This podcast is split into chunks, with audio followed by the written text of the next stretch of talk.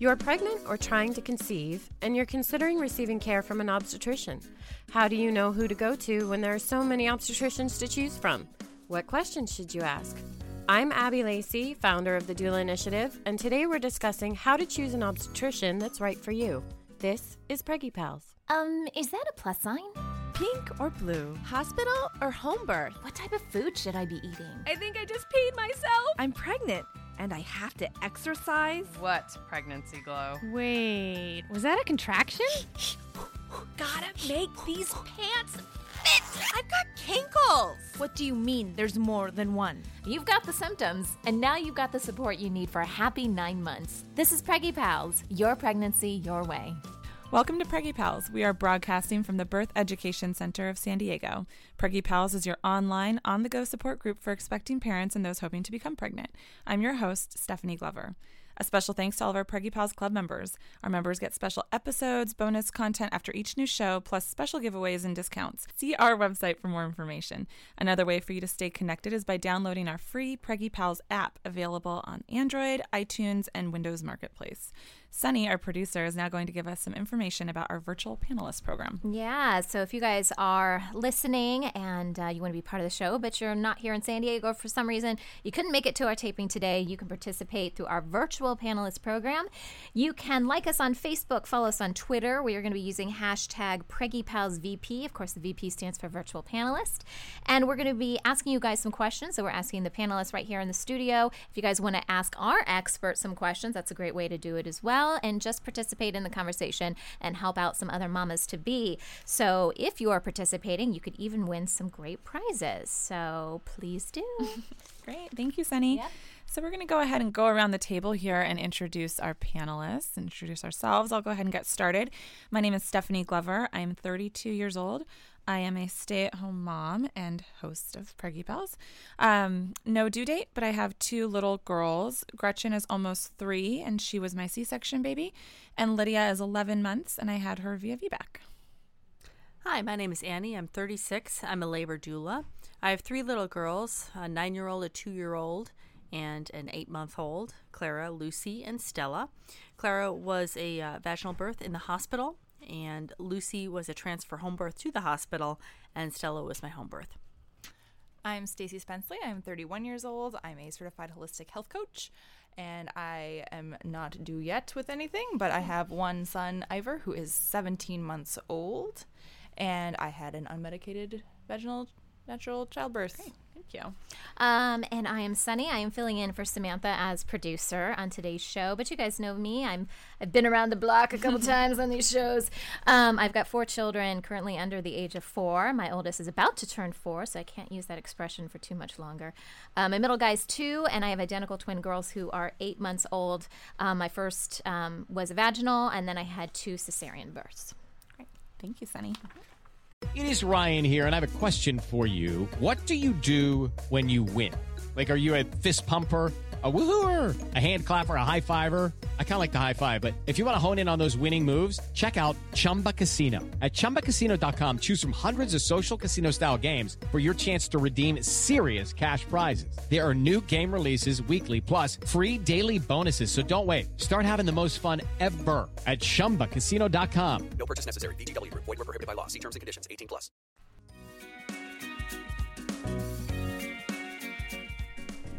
So, before we get started here, we're um, reviewing a pregnancy app called Full Term Labor Contraction Timer. And um, it's available on iPhone and iPad.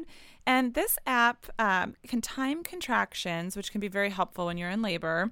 Um, it also provides basic guidelines for the different phases of labor that you can refer to when using the app and kind of compare it to your um, labor pattern. And if you forget to, um, say, hit the stop button after contraction, then you can actually go in and edit um, your input and your entries to, I guess, show an accurate um, account of your contraction patterns. And also, you're able to email your um, contraction times with a doula or someone else that you'd like to communicate your labor to. So we'll go around the room and just kind of discuss this app and get some opinions on it. Okay, as a doula, I have to say, big love on this app. Not only is it free, Uh-huh. which who doesn't like the F word? I Um, love the F I word. I love that. um, so not only is it free, but um, you know, as your doula, if I'm at home or you know at work or doing something, and you're calling me and saying, "Hey, we're in labor," um, and I have questions. And you don't have the answers? Great. You know what? If you're comfortable and you don't mind tracking your labor for the next 30 to 60 minutes, track it for me. Send me an email from the app directly that shows me what your progress is and what things look like. You know, as an experienced doula, I can often look at that pattern and have a pretty good idea of what's going on with your with your labor. It's fantastic as a doula. Question. So when like how how easy is it to send to your doula? Because I'm I'm thinking, okay, I'm I'm having contractions. I might be in some pain. The last thing I want to do is hunt for an extra button to send. Is it literally like Yeah, right if, there? If you're under the details section, there's a big envelope in the top right hand corner. You hit that envelope, you type in my email address, and off it goes directly from the app. So is it just what's listed there, like the contractions that you've experienced so far? That's what it sends, or can you isolate it more? It'll send the entire history. oh, okay. Okay. Um, so, but it'll list it typically with the most recent um, pattern at the top of the email. And then I can go back and see, you know, historically, what was your pattern? How has your pattern been developing? Um, you know, generally speaking, I don't like my families later on in labor to be too focused on my contractions are every two and a half minutes and they're 35 seconds long. And, you know, I at, at some point, yeah, we don't want you to kind of obsess over having your phone in your hand and tracking when your contractions are starting and stopping. But when you're getting the hang of it and trying to figure out if you're even in labor, is there a pattern? Fantastic app, and it doesn't cost you a dime. Love it. Annie, you've you've used this, right? Yes, it was funny because Abby and I are backup doolies for each other, and I had no idea that we both use this app. uh, but it's not something that we've talked about. I just, uh, also as a labor doula, I found that this is a very effective app.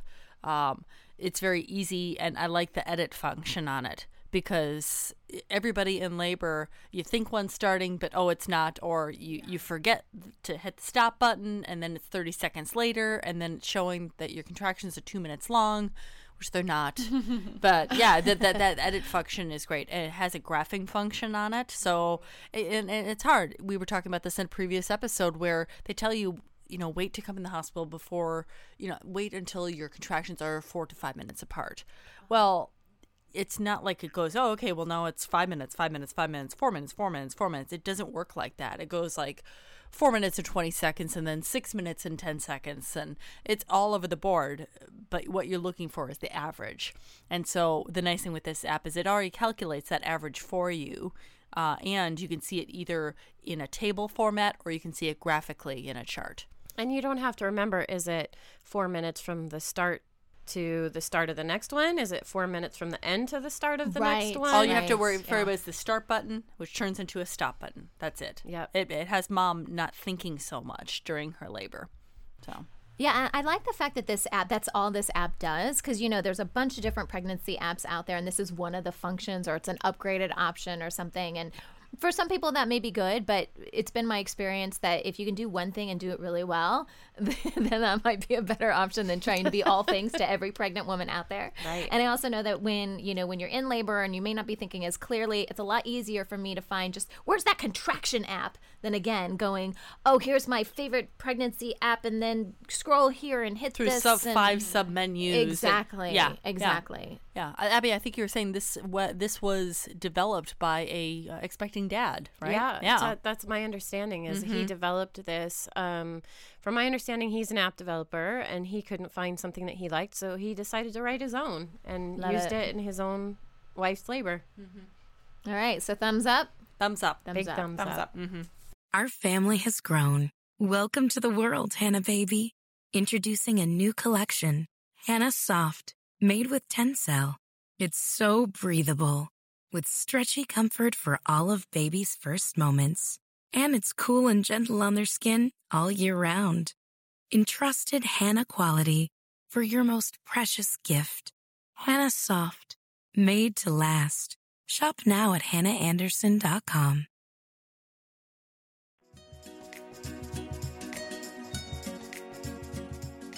Today on Preggy Pals, we're continuing our series on hiring your care providers. This week, we're discussing how to choose an obstetrician or OB that's right for you. Joining us today is Abby Lacey, founder of the Doula Initiative, a nonprofit organization that provides subsidies and resources to families and doulas. Welcome to Preggy Pals, Abby. Thanks for joining us. Thanks for having me. So, before we get started, can you explain what an obstetrician is and how they differ from a midwife? Yeah, uh, an obstetrician is uh, a medically trained care provider. Um, not to say that a midwife isn't, but uh, an obstetrician is an MD who has gone all the way through medical school and has chosen to specialize in pregnancy care and birth. Um, a midwife, uh, so there are a couple of different types of midwives, at least in California. There's a certified professional midwife who uh, goes through an entire training program, maybe doesn't have any previous medical experience, but decides to become a midwife. And there's a certified nurse midwife, um, and a CNM is required to actually be an RN before going through their midwifery training. Uh, midwifery training, in that case, is an advanced degree. Uh, it's a master's uh, with the option of extending into a doctorate. So um, it just it's different training, it's different schooling, um, and obstetricians are um, the typical choice of delivering women in the United States. Okay, and we often hear the term OBGYN. Mm-hmm. So, what's the difference between an obstetrician and a gynecologist? And are obstetricians usually both? Um, you know, an obstetrician doesn't have to be both. Um, an obstetrician uh, does specialize in maternity care and labor and birth. Uh, a gynecologist specializes in women's reproductive health. They do tend to go very well together, so you will see a lot of obstetricians who are also gynecologists. Um, you also may see gynecologists who are not obstetricians. Typically, if you're an OB, um, adding gynecology to your practice isn't quite as cumbersome um, and can of course, help grow your patient base. Um, however, if you're just a gynecologist, some of them don't want to take on the additional liability of working with um, pregnancy and birth. Okay. I imagine the time restraint as well. You know, with gynecology, there's, you know, well woman care from puberty to, um, you know, old ladies basically. Oh, yeah. yeah. But, but birth work, you know, having that obstetrician uh, hat on as well as uh, gynecology. You know, you're getting calls in the middle of the night, Right. and generally with gynecological, this I can't think of any gynecological emergency. You'd pretty much any woman would wait for office hours the next day. Mm, you schedule surgeries if they're needed. Yeah, more often than not. Yeah. Where do OBs typically practice and where do they deliver? So, um, OBs, more often than not, currently are practicing in large group practices. Um, you'll see anywhere from three to 12 obstetricians grouped together in a practice. Um, that's in private care. Um, if you're on the HMO side, um, your doctors also may be in a practice environment. But one of the big differences, for example, between Kaiser and Sharp is if you're in a um, OB practice at Sharp, um, you're more than likely going to wind up with one of the OBs from your group. So there's a chance you've met the provider before, versus at um, a a practice uh, with Kaiser, you may be seeing your obstetrician and then show up at the hospital, and no one from that office is currently in the hospital, and you see an obstetrician who happens to be on call for that shift. Okay. And are there patients that are better suited to receive um, care from an obstetrician um, versus a midwife or? Well, absolutely. If you're considered a high risk pregnancy, um, then an obstetrician is where you need to be. Um, usually that means that there are conditions that are present in your pregnancy that need a, a more managed care as opposed to, um, you know, a little bit more hands off approach that you're going to get from a majority of midwives. So, um, particularly high risk. Um, I also tell my clients really if you're just more comfortable under obstetric care, um, because one of the biggest keys to birth is trusting that you're in safe hands, feeling good with your provider, and um, going into the birth itself full of confidence. Okay. And now, did um, Stacy or Annie, did either of you have um, obstetric care? I actually, because I had a low risk pregnancy, um, I did see midwives for my prenatal care, and the OB showed up just in time for the baby to arrive. And since I didn't push very long, almost missed it anyway. Gotcha. uh, let's see. I have three, three, yeah, three different pregnancies. So I had obstetrician care at different points of the pregnancy with baby number one and number two. Okay. Uh, so yeah, with number one, it was basically who's covered by my insurance, and I really felt comfortable with um, a woman uh, rather than than a man. Mhm. Uh, so I, I chose basically the only uh, female obstetrician that was covered by my insurance. That was my decision making process on that one. Uh, so yeah, and she uh, did all my prenatal care. Uh, yeah, she was there. Um, just a little bit in the hospital, uh, checking on me, and then she was there uh, right before the birth. So yeah, and then uh, with the second baby, I um, had midwifery care, had hospital midwifery care, uh, and home birth midwifery care. I had dual care. Um, so one was covered by my insurance, one was not. Uh, and then when it was time for me to have the baby, I, I transferred with my home birth. Uh, but the hospital that I transferred to, midwifery care is not available 24 uh, 7. So an obstetrician came in uh, basically to, to catch the baby and then do the perineal repair. Okay. I, I never met him before. So, uh, Right. yeah. yeah, it was, it was kind of funny because he was a newer obstetrician. Uh, just finishing his residency. It was kind of a quiet night. I don't think they were expecting, you know, me to show up. um, and I was on all fours, and so he was like, "Whoa, what's this?" You know, like just, you know, just a different way of practicing. You know, most of the women have epidurals, and and they're in On their on, and they're back on their back, and that's the way the babies are born. You know, here I come in, you know, cur- cussing up a storm and not getting off my hands and knees, and so yeah. So it, worked out okay. So Yeah. he, he, you know, he's a young guy, but he, he rolled with the punches pretty good. So yeah. Within obstetrics, are there um, different specialties? Like, are there different types of OBs? Absolutely. So you have some OBs that prefer the lowest pregnancies, and that that's typically what they will work with. Um, you will also have OBs who specialize in the high risk groups. They're typically referred to as perinatologists as opposed to just obstetricians.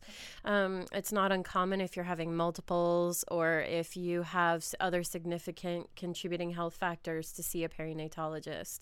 Um, if you have a history of seizures, if you have any heart conditions, um, occasionally, if you have um, gestational diabetes, you will be transferred over to care for um, a, with a perinatologist versus an, an obstetric office because they feel like you're in better hands. Okay. You each referenced sort of the OBs showing up to catch your babies. They're baby catchers. So what's the model of care like for an obstetrician? Like how how involved are they with the prenatal, with like labor and delivery and postpartum? Good question. So, the interesting thing about obstetric care is, is that um, we find more and more that it is really kind of guided by what insurance companies will allow obstetricians to do. Um, oftentimes, uh, insurance companies set a, a minimum or a maximum amount of time that an OB is allowed to spend with you per office visit. Um, so, you might not get as much one-on-one time with your OB during an office visit. Um, so the other part of it is that you may find that um, the office practice itself is so busy uh, that they can often get behind, and you wind up spending a decent amount of time sitting in the waiting room to be seen for you know maybe five ten minutes at ma- at most um, you're brought back into the office by a nurse or a nurse practitioner who takes your vitals has a chat with you you sit you wait for your ob to come in they whisk in talk to you for five minutes and then they're gone. And you've just spent three hours in the office uh, for five minutes with your care provider. So it it's not necessarily um, if you want a lot of face time with your doctor um, the go-to um, if you are totally comfortable with that model of care and um, if that's all your insurance will provide for you which is really a deciding factor for a lot of women um, then it, it's just good to be aware that um, obstetricians oftentimes aren't able to provide the one-on-one care. Um, outside of your office visits, um, when it comes time for labor and delivery, again, um, if you're in a group practice, uh, they often have a rotation for who is taking births in the office that day. Um, so you may wind up with your doctor, you may not. Um, you may wind up with someone in their practice who you have met previously. Um, I will say there are exceptions to this rule, and we have a handful of them here in San Diego County. Um, and if you are dead set on having your provider at your birth, um, you need to seek out that provider and not find a group care situation. Well, it's definitely something in the interview process I feel that women have to do their homework and, you know, don't do what I did for my first birth. Be like, well, I want a female and I want my insurance cover. you know, I really was my birth fine? Yeah. Could have been better. Yeah, definitely in a lot of ways. You know, and that wasn't just my obstetrician. That was a lot of choices that I uh, made or you know chose not to make with regard to childbirth education. Um, but yeah, but yeah, that's definitely something, and it's so much easier to do it early on in a woman's pregnancy, going through that interview process and going, wow, am I, do I really click with this person? Or, and as you referred to, Abby, okay, great, I click with them. What's the likelihood that they're going to end up as the person Mhm. who is there at the birth? Exactly.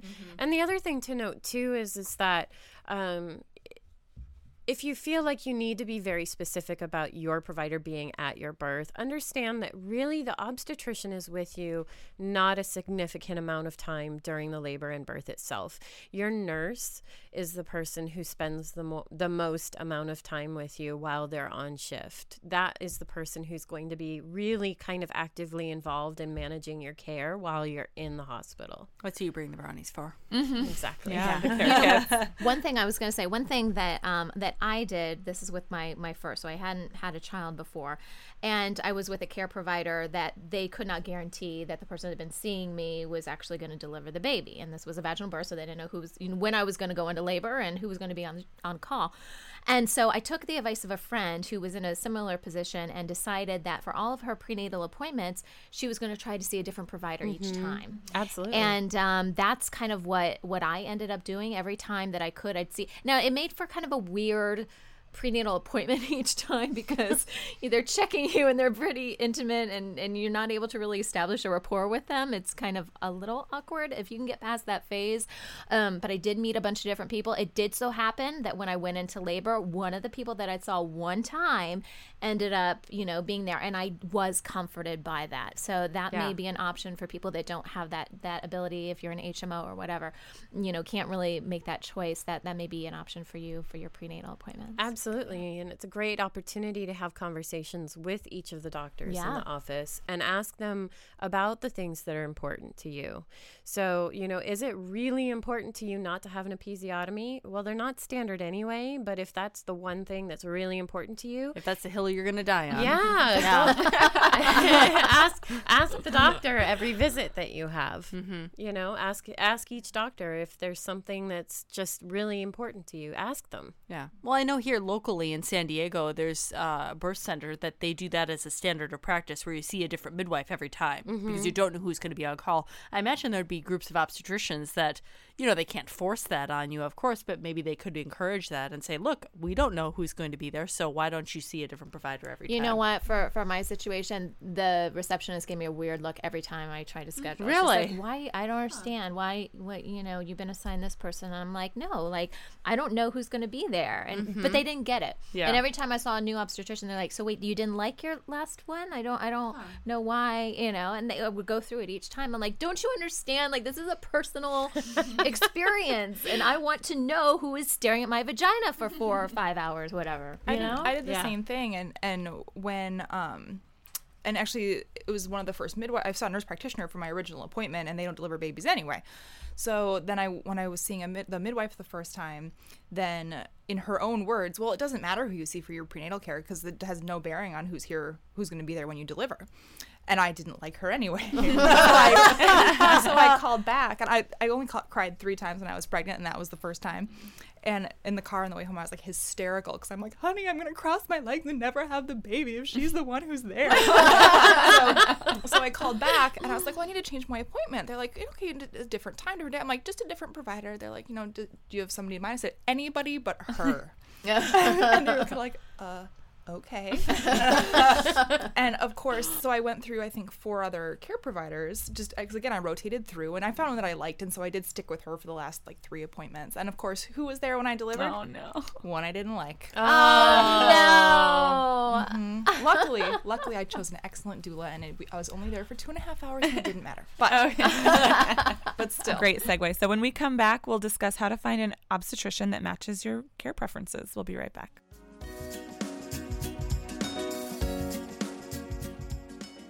Welcome back. Today we're discussing how to find an obstetrician for your prenatal care and delivery. Labor doula Abby Lacey is our expert. So, for a first time mom, where do you even begin when you're trying to find an obstetrician? So, I always tell families who are newly pregnant the first thing is to decide what kind of birth you want to have. And really, because your care provider is going to make or break your experience. And um, when you're deciding what kind of experience you want to have, that's going to help point you in the direction of the obstetrician who's going to really feel more comfortable for you. So, start with deciding um, do I want really unmedicated, hands off care, or do I want the epidural in the parking lot? You know that kind of thing. And then um, once you've established what kind of birth experience you think you want to have uh, then i encourage you start talking to people. Start talking to other people who've had babies recently because let me tell you practices change in a matter of a couple of years. So if if it's five or more years old um, probably don't. It, it's great to consider their opinion, but uh, obstetric practice changes very, very rapidly. If you try and keep up with ACOG and their position changes, um, as what is ACOG? ACOG is the American College of Obstetrics and Gynecology. They're the ruling body for obstetricians, um, and and they put out position papers like it's going out of style. So, um, you know, even for an obstetrician to keep up with the changes in practice, it can take a little while for them to implement changes. Um, but you know, obstetric practice can change fairly quickly, um, even though you would think we've been having babies for how many thousands of years. So, um, any anyone who's had a baby, you know, five years or recent more recently um, i would maybe talk to them find out what kind of birth they had what their experience was with their provider what they were looking for because you would be surprised when you talk to your girlfriends um, how varied the idea of a perfect birth is um, so definitely ask around talk to your friends who've recently had babies and what their experience was what their preferences were um, if that provider was accommodating to those things. Um, you know get on get online do google searches research your doctor. I, you know one of the things that always surprises me uh, people do more homework on what car they're going to buy than they do on the doctor who's going to help bring their child into the world. So um, do a little bit of homework on your doctor. Don't just look at whether or not that doctor is covered by your insurance. Absolutely that's important. See what providers are available underneath your coverage and then go to town, do some homework on this person because they're going to be in your personal business and they're going to create memories that you're going to have for the rest of your life that they may remember for a week. It's, I mean, it, it's a tough truth, but it really is the reality. They see how many patients in a year. They've seen birth over and over and over again. Um, this is what a one, two, three, four time experience in your life. And, you know, um, make sure that this is someone that you really absolutely adore and that you want to go back to. Well, and that's something to bring up too. We're talking about, you know, making sure that you and your doctor that you've chosen are on the same page. But if you find out later on, kind of tagging on to what Sunny's saying, if you're finding out later in your pregnancy that, you know what, this isn't a good fit anymore, women should not be afraid to change that care practitioner to someone that they feel is more in line with what they want for their birth, what they want for their child. Um, because you know what, I, and I, you know, I understand. I totally get it. Like, you feel like you have a relationship with this doctor. Uh, you don't want to hurt their feelings, but you know what? Trust me, you are not hurting their feelings. You know, you are you are maybe preventing, um, you know, something you know, um, I don't want to say bad from happening, but you're looking for the best outcome for you and your baby. And if you're feeling in your gut that that's not going to happen with this person, you're not going to hurt their feelings. Just change to someone else. Yep, no. Trust your mommy intuition. Yeah. You know, we were talking about, Annie brought up changing healthcare providers. Um, but when you're trying to make that decision and finding really the one that's right for you, are you able to meet with them, like have interviews with them? And is that like what are those called? Is that covered by insurance? Are they free? To get a good feel for if you want to continue your care. So most obstetricians won't necessarily do what they would what you would consider a traditional interview.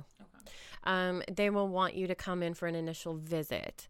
Um, so you get an experience of what their care is typically like by going in for that initial visit. Um, they do get a little bit more time on your first visit for some of that intake so that they will ask a little bit more about your medical history, about what you're looking for, about all of those kinds of things. But I would expect to go in and pay your copay for what you would typically pay for an office visit. And if that first office visit doesn't go well and something doesn't sit right for you, move on. Go don't schedule another visit with the practice. If they call you to remind you that you need to make an appointment, say, "You know what? Thank you so much, but I have decided to take care with someone else." What are some key characteristics? I mean, I know you talked about asking yourself the type of birth that you want. Mm-hmm. Are there any other um, questions that you think are just imperative to ask a potential obstetrician? 100%. So we know nationally that our C-section rate is approaching 40%, um, and it's climbing every year. So if you're really concerned about C-sections, you need to know what your obst- obstetrician's C-section rate is. If you're in a group practice, you need to know what the group practice's C-section rate is.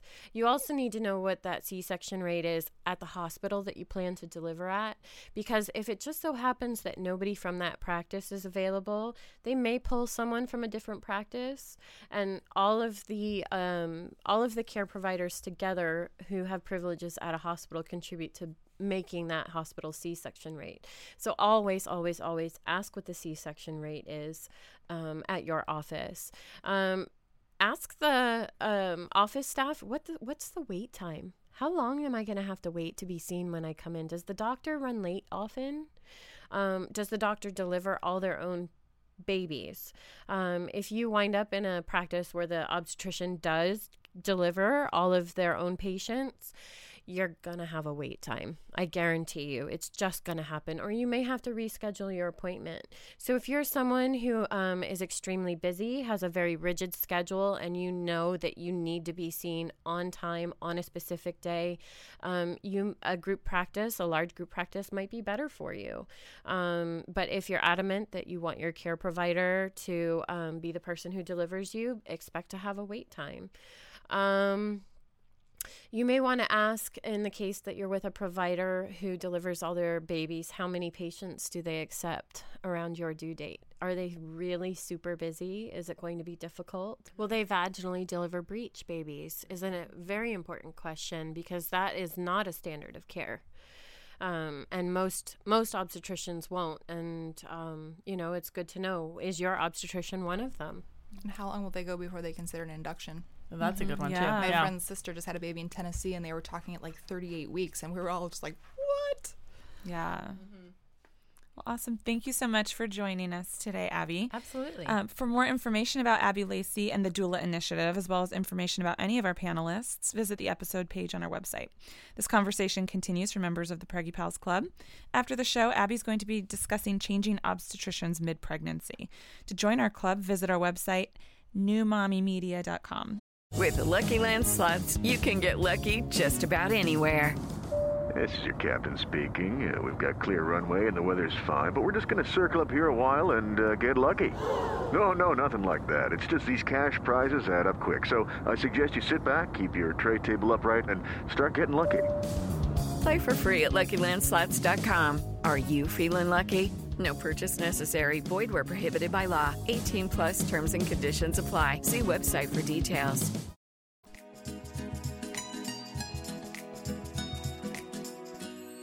We've got a question from one of our listeners for one of our experts. Hello, my name is Andy, and I'm currently 23 weeks pregnant with my first child due this August. I had a question regarding going through a miscarriage, the similarities to giving birth. I'm wondering because I previously miscarried around 10 weeks, though the baby had no heartbeat around 8 weeks. I experienced menstrual like cramping that over a couple of days got more and more painful, and the blood flow that followed the same pattern. Eventually, the pain was constant, and I could no longer talk through it. I was at a friend's house that evening. I went up to her bathroom and just tried to make it through the waves of pain that were coming back to back. I started to wonder how long it was going to last, and then I began to cry a little, mostly about the unknown of when it would stop. After about half an hour, Tissue passed. I felt it leave, and I immediately felt better. So now I'm pregnant with a healthy girl and wondering how similar the experience will be to my daughter's birth. I'm hoping for a med free delivery, which is why I'm thinking about this. Thank you for your time, Andy. Hi, Andy. My name is Dr. Nicholas Kaptanakis. I'm a board certified OBGYN in San Diego, California.